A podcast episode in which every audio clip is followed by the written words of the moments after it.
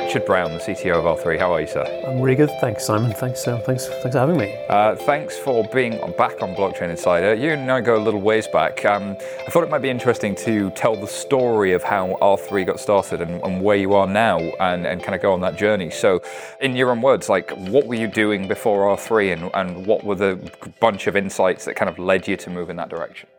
So I guess before, well, before I joined R3, I was I was at IBM. I'd spent my entire career there in a variety of predominantly engineering roles, um, software development and testing, um, field pre-sales, solution engineering, um, um, sort of like client consulting. So a whole, whole, bunch of mostly technical roles, almost all in financial services. Um, so nothing really to do with blockchain at all.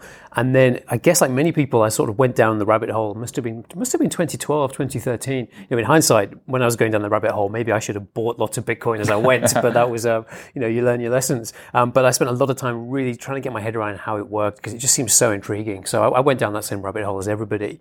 But what I did that I guess was possibly a bit different and, and led me to where I ended up at, at, R3 was I started writing what I was discovering. So I started blogging and and and and, and just trying to not not explain because that kind of sounds like you're an expert, and I certainly wasn't. But I was uh, as I was as I was learning and pictures were forming in my head, I was saying, well, here's what I think Bitcoin means. Here's what I think the relevance is. This is what I think could be important to people in finance because I knew a lot about finance from, from my day to day job.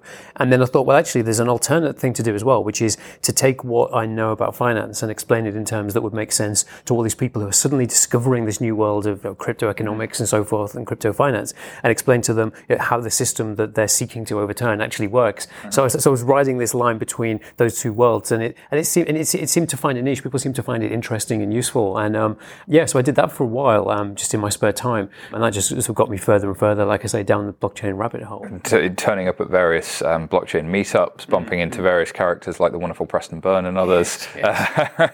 I remember the shout out to Preston. First time you ever met him, um, you walked away and said, "I've never met anyone quite like that before." And I think anybody who knows Preston, uh, we love him, but uh, interesting characters back then.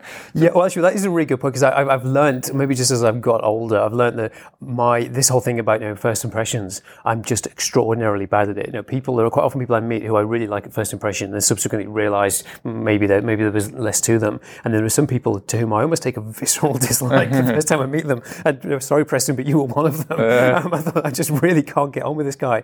And then just after the, these these crypto Mondays that you ran, I remember coming to the Barclays uh, Accelerator in, in Mile End. You know, each Monday, the group of us would get together from different walks of life and different interests who were, who were interested in this topic. And just over time, I began to understand how Preston thought and how how he worked, and, and grew to grew to develop this really deep respect and admiration for him. So no, he's a really great guy. Really good guy. And then the story kind of moves from there. There was this peak moment of uh, uh, kind of we like the technology but not the currency, uh, which I think both of us had a hand in uh, kind of creating that narrative. And I, I now personally fully regret.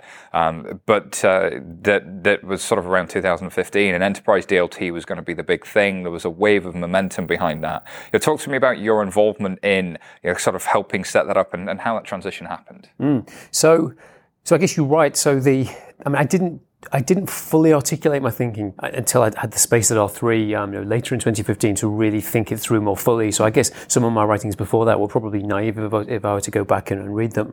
I, I, probably don't regret those those moments or those statements in the way that, that, you've come to do because I think there is, I genuinely think there is something to it because the the thought process coming into 2015 from the back end of 14 was, okay, there's this Bitcoin thing. The the insight that I think everybody always needs to remind themselves of is, you know, Bitcoin, you know, Satoshi didn't wake up one morning morning saying, "Hey, I'd like a blockchain, or I want to put a blockchain on it." You know, he, he woke up, she woke up, they woke up, um, we believe, and said, "Actually, you know what? We're going to try again. We're going to try and build a system of digital cash that has no central issuer, is unstoppable, is, in, is, all and that, that was their design. That was yeah. their requirement. And I remember you early on talking about what's the requirement. Yeah, like, yeah. And, and, that was the requirement that people need to keep in mind. Which so, led to that design. Which led to that design. So the the real question was, what's the requirement? Mm-hmm. And what was the requirement in 2015, and has it changed? So I always say that a lot of these requirements were intuited. There was a belief there was a problem to be solved, which is always it's always you know I spent as I said most of my time at IBM, a lot of it in sales type roles, where if you if you've got a solution looking for a problem, you can have lots of interesting you, know, you can have lots of interesting conversations with clients, lots of interesting POCs, but those deals ultimately don't close. You have to solve a real problem. So I spent a lot of time thinking, well, we've got this new. there's no new, there's not really any new computer. There's not much new computer science in Bitcoin. Maybe the consensus algorithm, the the, the, the application of proof of work to um, to give this probabilistic finality, but it's it's mostly the the application of existing techniques to solve the problem of you know, uncensorable and un, un, unstoppable digital cash. But once you've got that architecture, it's natural to say, well, this idea of a system that ensures that everybody sees the same thing without a third party to tell them what the answer is, so that I know for sure that what I see on my computer is what you see on your computer, that, that exists now. Now, of course, the form it exists in with Bitcoin, with the crypto economic incentives and the currency and the proof of work, you know, that's, that's one particular implementation. So the form we see it in Bitcoin with, I, I know that what I see is what you see with the different crypto economic incentives, the coins, the, um, the proof of work and all the rest of it. That's one particular implementation that was needed to solve that problem. But you think, well, actually, if I just zoom out and think, there's now a system that allows me to write software that allows me to know that this system is in sync with that system without requiring third parties to make it so. What could I do if I had one of them? And that was the starting off point because we're still in the solution domain. You know, if I had one of them, what could I do with it? But you think, well, actually, a system that allows people to know that what they see is what their counterparts see, that allows me to know that what my computer sees is what someone else sees without some th- third party reconciliation service forcing it. You zoom out a bit and think, well, isn't that really just the problem of business? You know, anytime you transact with someone, I've got my records, you've got your records, we maintain them separately. Wouldn't life be easier if we knew for sure they were in sync? Mm-hmm. And now we've transitioned, and it's quite subtle, but we've transitioned there from the solution domain back into the problem domain. My problem is we've got duplicated, overlapping, inconsistent records held by different parties. No golden sh- source. Yeah, and, they should in be theory, the same. Every now and then we build some centralized body that gives us a golden source, but then they're a golden source for a bit of the answer, and then I've got this other golden source, yeah. and I've got this other one, and this other one, and actually I end up with 10 centralized bodies, so I have no centralized body anymore. Yeah. Uh, so you can't centralize all of the things. Um, I think it was Dr. Lee Braine who said if I created uh, one bank that was entirely centralized for the whole world, then I've got the biggest systemic risk in history. Um, but it would be the most efficient solution by by far. Uh, so there is this business problem, there is this risk problem that we're always trying to mitigate. Well, that's a good opportunity to take a natural pause for you and I and introduce two more characters who were involved in the early days. All right, so we're joined by uh, Colin G. Platt. Colin G. Platt, how are you doing? I'm doing all right, thanks. Uh, you were there in the early days as well? I, I, was there in the early days, not as early, I think, as this guy, but uh, not too long after. For the listeners, this guy equals Richard Brown. we have a camera here. I never know what's going on anymore. yeah, no, it, it's hard to know. And, and, of course, we're joined by uh, Mike Hearn. And Mike, you came along in, what was it, 2016?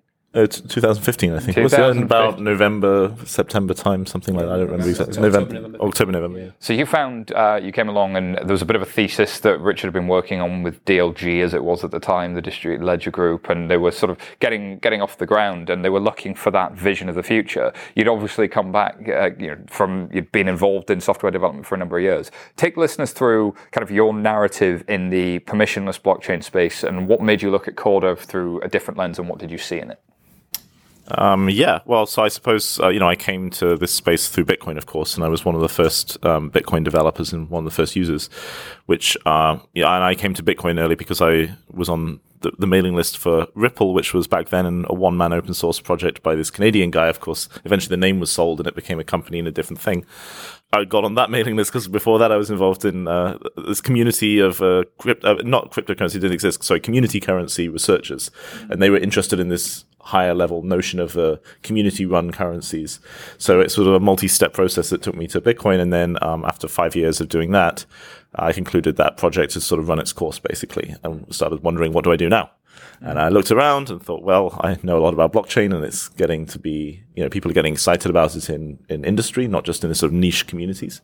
Uh, yeah, so um, I noticed I, I, met Richard at the Swiss Embassy actually, mm-hmm. and uh, noticed he had joined R3, and I just read a press release about you know the third bank joining or something like that, and thought, oh, they're, uh, maybe they're actually going to do something and collaborate, and then it won't just be press releases and in-house proof of concepts. So I called him up and said, "What are you doing?"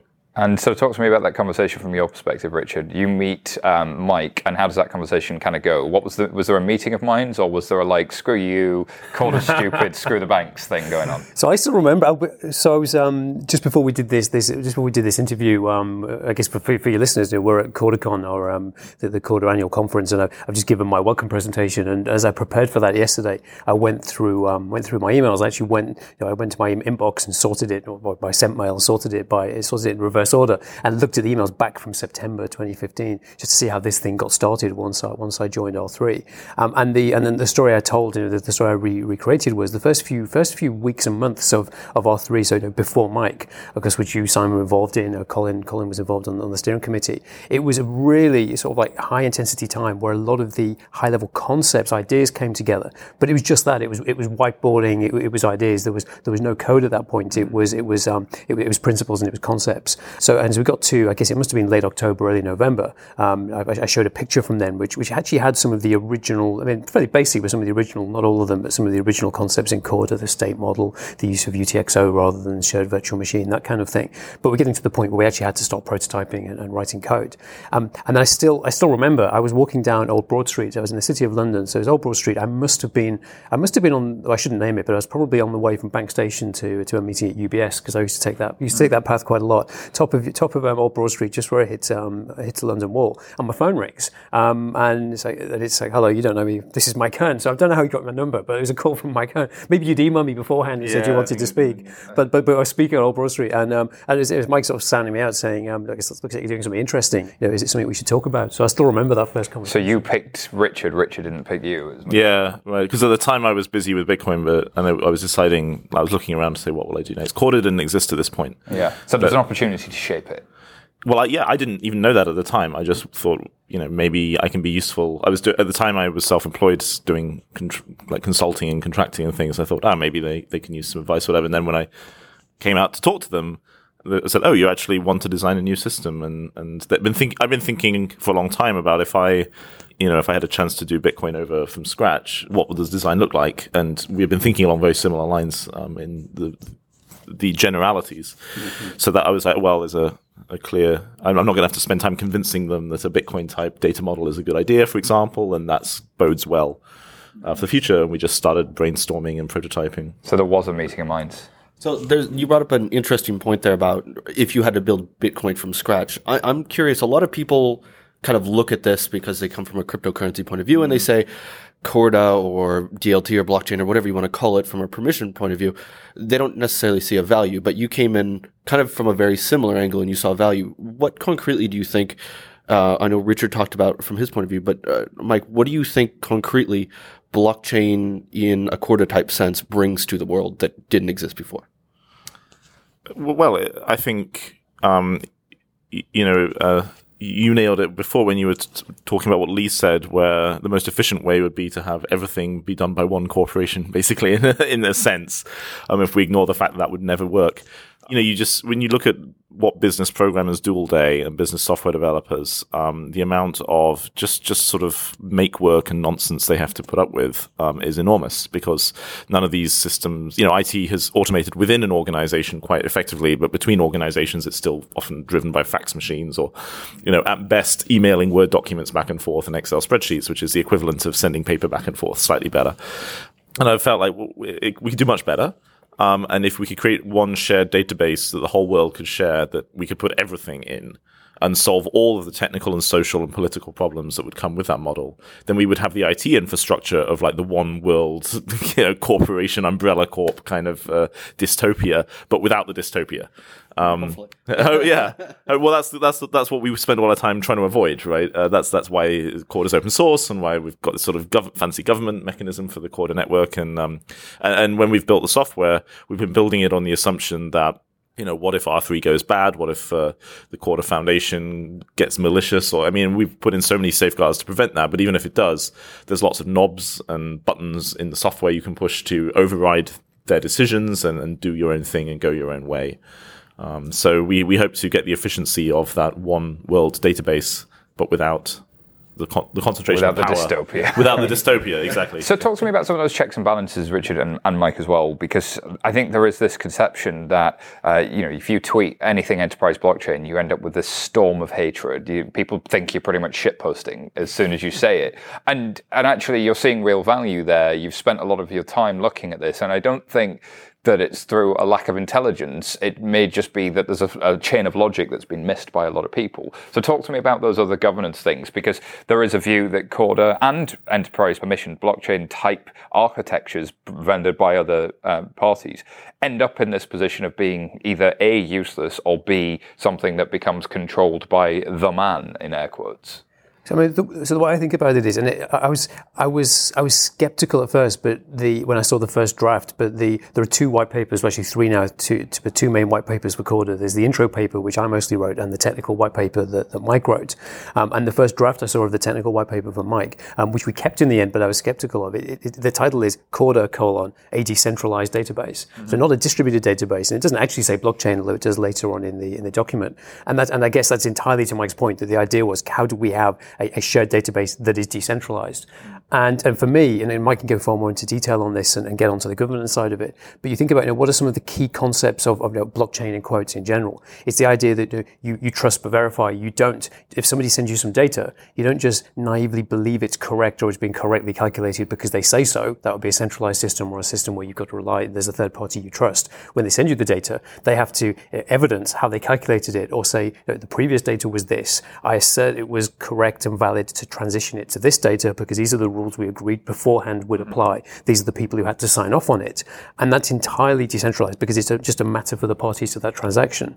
You do, you do need help in ordering transactions. So then you have to get into a question of, well, who, who governs the orderers, which gets you into the need for Byzantine fault tolerance of, of these things we call notary clusters. But this whole idea of, you know, I trust my own computer, but I don't trust anybody else's, which is the essence of this, is how can I get my computer to a point where it can convince itself that things other people are telling it are right? Uh-huh. And if you can build a system that does that, you've kind of, you've kind of got the essence of the problem, I think.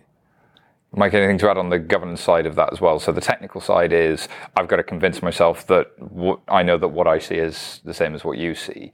Um, but around that, I have to create software that can do that, that isn't being gamed, that can that can that can achieve that. How do you do that, uh, both in software? But I, am guessing 90% of the iceberg is not the software stuff. Yeah, I, I mean, you know, when we've designed this um, system, we've tried to put as much um, into the software as possible, and whatever is left over that we don't have the technology to decentralize gets dropped in the sort of foundation with governance bucket. Mm-hmm. If you look at the the cryptocurrency communities, they, they attempted to avoid any form of structured decision making, structured governance, because they they said, well, the ideal is we ne- we don't have any. They failed to meet that ideal and ended up with a very strongly governed system, but you know, um, governed badly, basically. So, what we've tried to do is say, yeah, like we, we minimize number of decisions and we minimize the power of the governing body of the network, at least. You can leave it and set up your own networks if you want to with different decision making or different decisions. But we, uh, and then what's left, we, we put in place a board with a voting structure and make sure it's all very clearly spelled out. But it's almost a bug that we need that. You know, if I knew how to get rid of that structure, I would. But the nature of software is that it's almost in, it's very soft. It's, it's very configurable. The moment you add a knob that people can tweak, everyone will disagree on where that knob should be. Well, so you need it doesn't exist in a closed system as it well. There's an outside world that exists with it. Yeah, exactly. Um, so you, you know, and, and people want to know how the system will evolve over time. And some of these things are fundamental. Things like how quickly should people need to upgrade if we want to introduce new features. Mm-hmm. There's no technology fix for that. that um, that's something I want to drill in on. Like, people talk about how difficult it is in cryptocurrency systems where there's a lot of money at stake yeah. right behind that. If you don't upgrade, you might get forked off the network, depending on what the change is.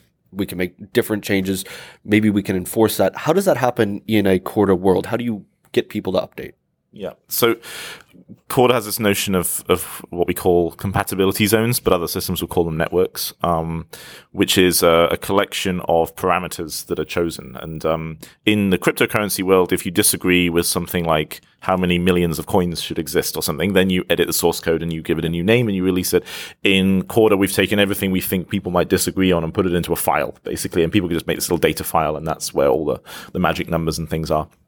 So, um, and, and if the nodes that share the same file, the same set of network parameters, we call it, um, then they will be interoperable. And as part of the governance process, one of the parameters in this file is like the minimum version you need to be running of the of the protocol. So there's a whole process around how you change that. There's the flag days. People can kind of opt in or opt out, and and there's a tracking process for this. So you've got a something a bit like what some cryptocurrencies have experimented with with on-chain governance. Right.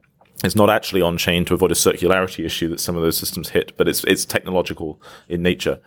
And then you thrash it out. You know, we have a we have policy systems and you know a, a board structure, and we're setting all that up such that people can come to agreement on you know conservatism versus rapid um, upgrades. And it's going to be different by industry, right? um, the finance industry and the pharma industry and the healthcare industry and the uh, trade industry and the oil and gas industry all have different sets of requirements, and they may upgrade at different speeds, but they may need an element of interoperability between them where there's crossover. How, how does this allow for those sorts of use cases? I guess you know if you've got two networks, I guess in, in this case that both run Corda but run different versions that are incompatible, would it be as simple as one changes its file and then in theory it, it uplifts and the rest sort of starts to happen in a more automated way? Yeah, so Corda has made a variety of guarantees around backwards compatibility. So the only situation uh, you would hit that is with one network is newer and one network is older, and then you know the the old the people on the older network want to join with the newer network, but then there would be features they don't understand. The software doesn't understand, right? So they would need to upgrade first. So all of the new features um, in the system, new ledger features, can be processed.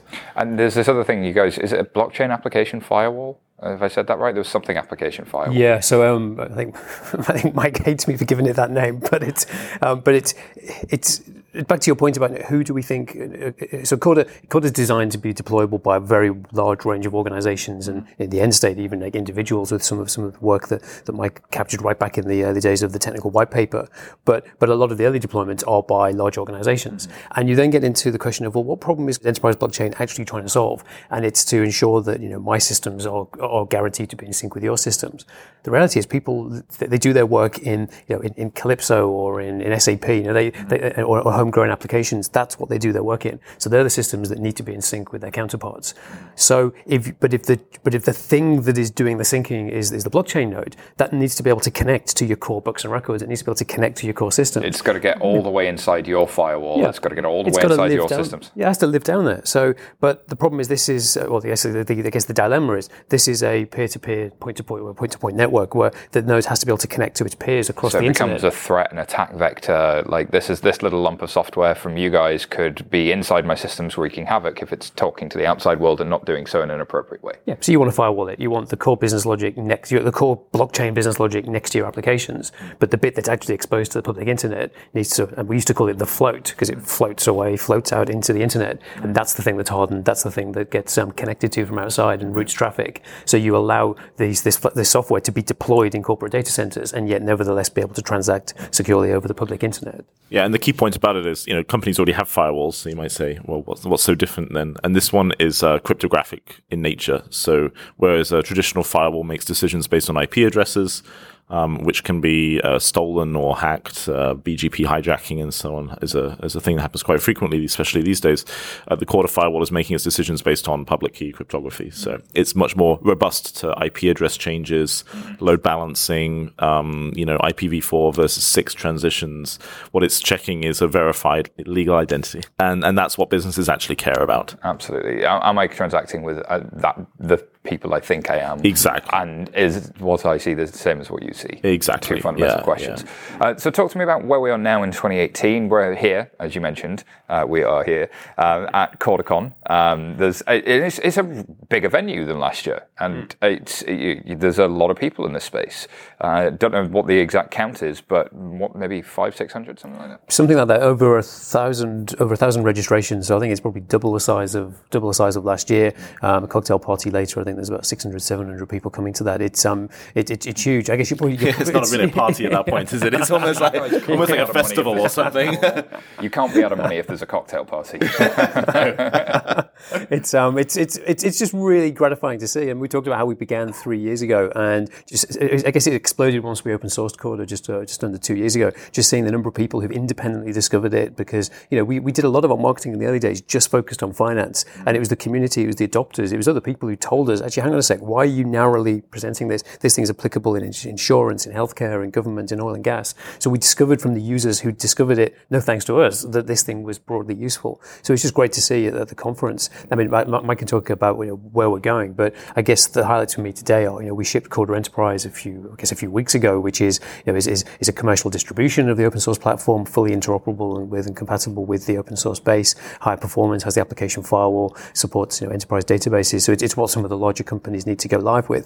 And there are people in the audience who are, who are using this who are either live or about to be. Um, and it's just, it's just actually just great to see people who've, who found this, this, this tool. It's just, it's just, it's just clay that they're molding with. And it, um, it's, it's great to see. So what do you assess as, Mike, in, in 2018? We've, we've obviously seen um, a heck of a bull run in the, in the permissionless blockchains through 2017. We're now seeing this new set of narratives emerge around sound money. We're seeing a narrative around uh, Web 3.0 from the Polkadot guys. We're seeing the narrative um, coming from the Dfinity guys in A16Z that blockchain and crypto is the next mega trend. Um, are you guys on the you know, the wrong side of history, or are you seeing the convergence between the original thesis and where you guys started somewhere in the middle, or or none of those true? what's the quote? Uh, we're on the right side of history because we intend to write that history. Yeah, yes, I like that. Um, yeah, I'm not entirely sure what like the Polkadot guys are talking about or anything like that. Um, I don't see it in terms of catching the wave or however they, they're talking about it. Um, we're building software which is clearly useful. I'm not quite sure I, I agree with Richard that we didn't see the potential for other industries. I think we did, but we wanted to focus, you know, we felt like we had to like keep, like stay focused and when your initial um, stakeholders were all banks. Uh. Yeah, and, and, they wanted us to stay focused as well. So, um, but then th- through the encouragement of the community, we said, well, we can branch out and apply this in lots of other areas and people want us to. And what we don't want to be saying no to them because it's it's software. We can't even say no. It's open source, so we may as well go with it. And, and you know we're just riding uh, riding that train all the way to the end. I don't think um, we worry too much about cryptocurrencies or if that's a trend or if we need to be doing something just for the sake of it. It's more like do we have users who want it? Do they have something where they're saying we need this to do our project? And if so, then we'll we'll go do it. And you look at the work Todd's doing with enterprise tokens. You look at the work, you know, the open source work by um, you know, Richard Crook and his team with Cordite. You know, people are people are implementing tokens on on Corda. It's, yeah. it's happening. It's the beauty of open source. And, and what does an enterprise token mean? What does a token on Corda mean? Is that different to uh, a token as we would know it as an ERC20 in any fundamental technical way, or is it just different in design and governance? Simon's asking if we can do an ICO on Corda. uh, Corda coin. so, so, so the, the, way I think about it, because I, I, put a blog post out about this as well, was you know, one of the go back, go back to the original design work we did for Corda. We, we set ourselves um, three three use cases it had to be able to address in order to know that we were on the right track. One was can we model a complex financial instrument with a life cycle that led to and what became linear states, and I guess um, you know, the, the, flow framework is needed to make that work. The the, um, the instrument there was a credit default swap. But the two other use cases we had were one was a cash-like instrument, so a token if you like, um, a depository receipt, call it what you like. Cash.kt is the file, um, and and could we model a corporate bond? So you know so two thirds of the initial use cases for Corda were can you represent real world assets that are owned authoritatively on the ledger? Can, you know, we know who the issuer is and they can be, have a life cycle and they can be um, transitioned between different people. And that's kind of what I mean by an enterprise token. Either it's a natively digital asset where it, it's, its authoritative record of existence exists on the Corda blockchain and then it, it evolves and can be transferred, or it's a representation of an asset immobilized elsewhere. Yeah. That broad space, I think that's where the wave is. You look at HQLAX, you look at the vision for LenderComm from Finastra, you, um, you look at a lot of the use cases that are already live on Corda. They are enterprise tokens, they're, they're representations of things that are ownable by real people in the real world. And I think that real world asset space is enormous in scope, in scope and scale. I mean, it's all of the world's money and assets and value and world economy is kind of represented that way. So the, the, the scale in front of that is, is kind of huge. I mean, this, this cash token that represents a deposit elsewhere was actually the very first Corda app ever written. Yes. It's it's simple and it was like Bitcoin like, so that's the one I started with. Roger is especially interested in this. You know, I've done some brainstorming with him on how would you implement a Satoshi style floating currency that is not backed by anything that exists purely in the digital realm um, on Corda and um, you can certainly do it. And uh, we've got designs for that. And I, I, keep meaning to one day just knock it up as a sample app or something. Yeah. The problem is we always go down this rabbit hole of, well, Bitcoin didn't work out that great. Can we improve on it? And, and then we end up like hitting these questions like, how do you distribute such a, a Corda coin or whatever? I mean, I'm not saying we would actually do it, but we talk about these things. And then Bitcoin had this mining, miners get the coins, but we don't really have miners, so you know, do you introduce them back just to distribute? yeah, you'll take them. Exactly. This is what happens. Then we say, how do you distribute? so we end up coming with all sorts of interesting and, and hopefully much fairer distribution schemes, but it's all a bit, you know, it's all a bit theoretical. I still like the idea of a of a, of a transnational currency, but um, to do that again, I'd have to feel like it was not going to be just a clone of the existing cryptocurrencies. It would be something better. Yeah. Uh, so look forward then for me. Um, what do you see the next couple of priorities for you over the next 12 months, 18 months? You know, what are you? couple of priorities. we have more than two. uh, the, the top, the top three. In the next six months. Yeah. You should take us into separate rooms, uh, interview us separately, and see if we come up with the same answer. um, so the I'm going into this in my talk at the end of the day um, in more detail, but the the primary things we're, we're doing right now are around completion and finishing the design that we laid out in the original tech white paper. So Corda works today and people are live with it.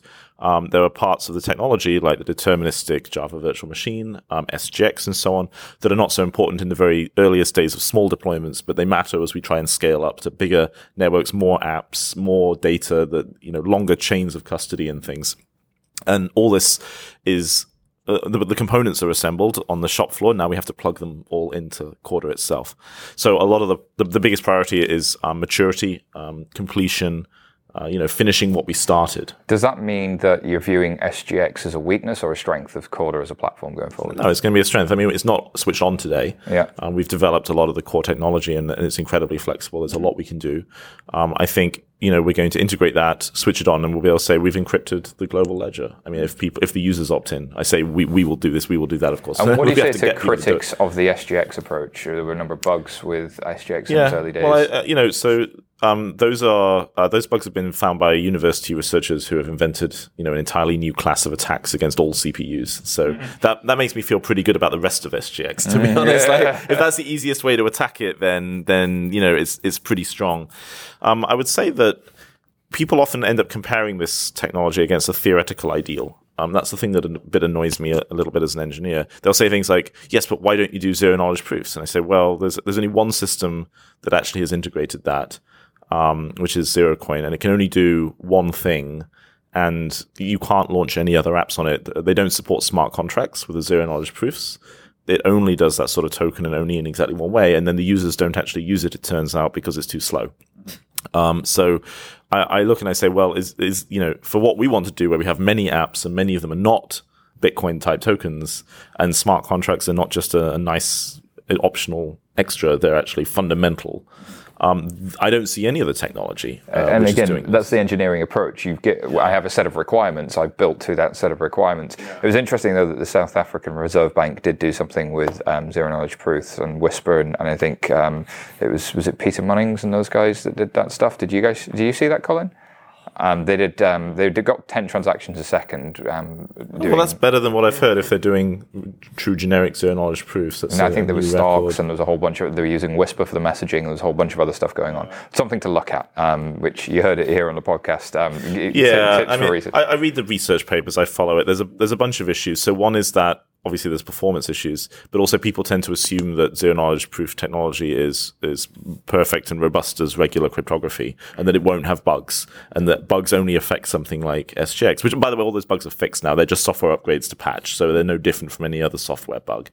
And, and in, in a sense, they're not even bugs because, like I said, this is like a whole new you know, design space that people didn't even realize. Uh, no CPU designer has built a chip that is resistant to these things. It's really a new space in CPU research you know, there have been bugs found in zero knowledge proof algorithms um, that allow you to break the algorithm. And people tend to associate cryptography with unbreakable yeah. based on RSA, you know, being very secure still after 20 years. But that's like the earliest, it's very simple cryptography compared to what's happening now. This stuff doesn't have 20, 30 years of study behind it. I think also Mike's probably being a bit modest. So the, the, the first wave of, um, of, of attacks against um, microprocessors, the whole sort of meltdown and Spectre stuff, the side channel attacks, it wasn't Mike's particularly prescient, but he anticipated them. I remember we, when we first saw the, the meltdown and Spectre pieces, um, and, and, Mike did two things. One, he said, um, well, we know about this. If, there's nobody read page 174 of the SGX manual, where it actually, where it actually says SGX is not side channel resistant. Yeah. Says, oh, by the way, remember that thing I told you about from my summer holiday the year before last, where I came back from the beach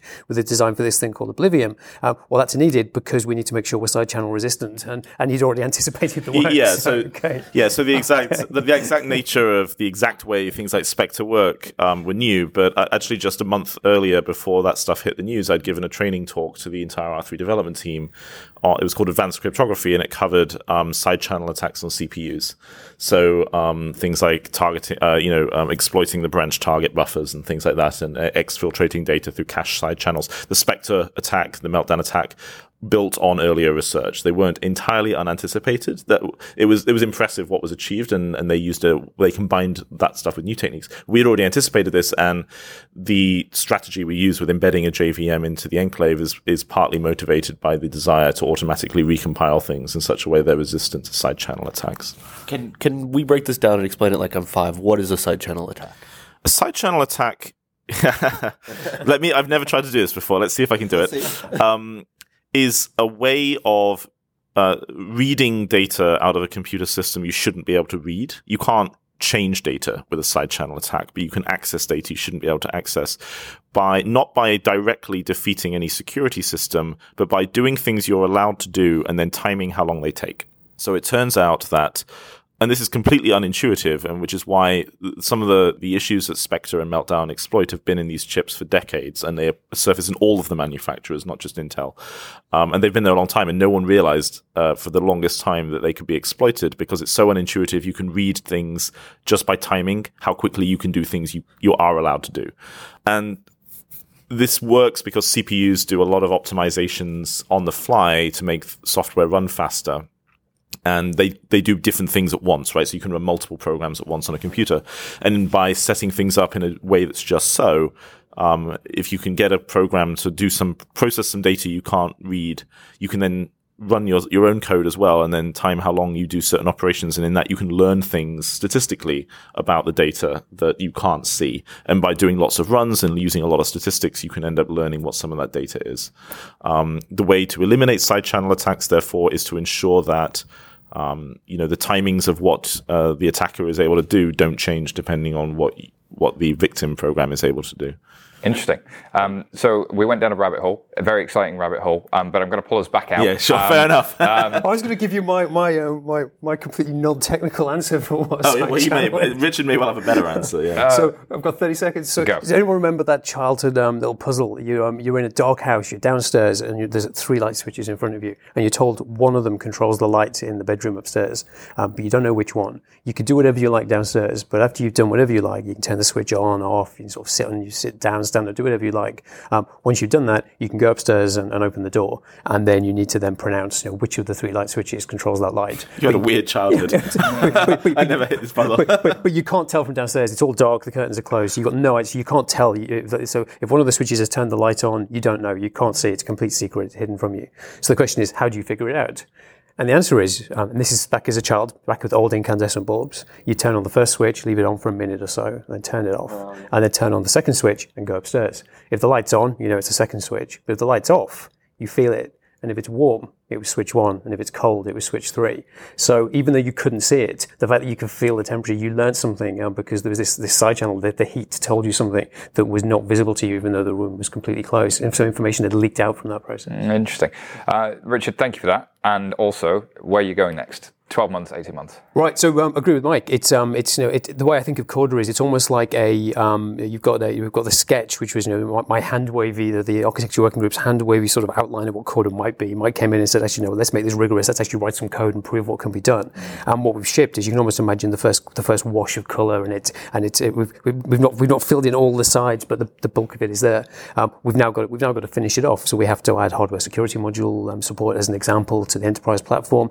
Um, on the big side, we've got to make it run more performantly. We've got to make it work for large deployments. On the small side, we have to make Corda much more consumable by people who do very small numbers of transactions. So it's kind of like optimizing it for both big and small. Um, and then it's, you know, we've got customers in production. We've got more customers getting into production. It's transitioning to make sure we've got the right balance between delivering new features while supporting the existing customers and making sure that we run at the right speed so that we're continuing to innovate, but not, but not, um, but continuing to innovate, but not leaving people behind or forcing people to upgrade too quickly, getting that balance right. Gentlemen, thank you for being on Blockchain Insider. Thank you. Thanks, Simon. Thanks, Colin.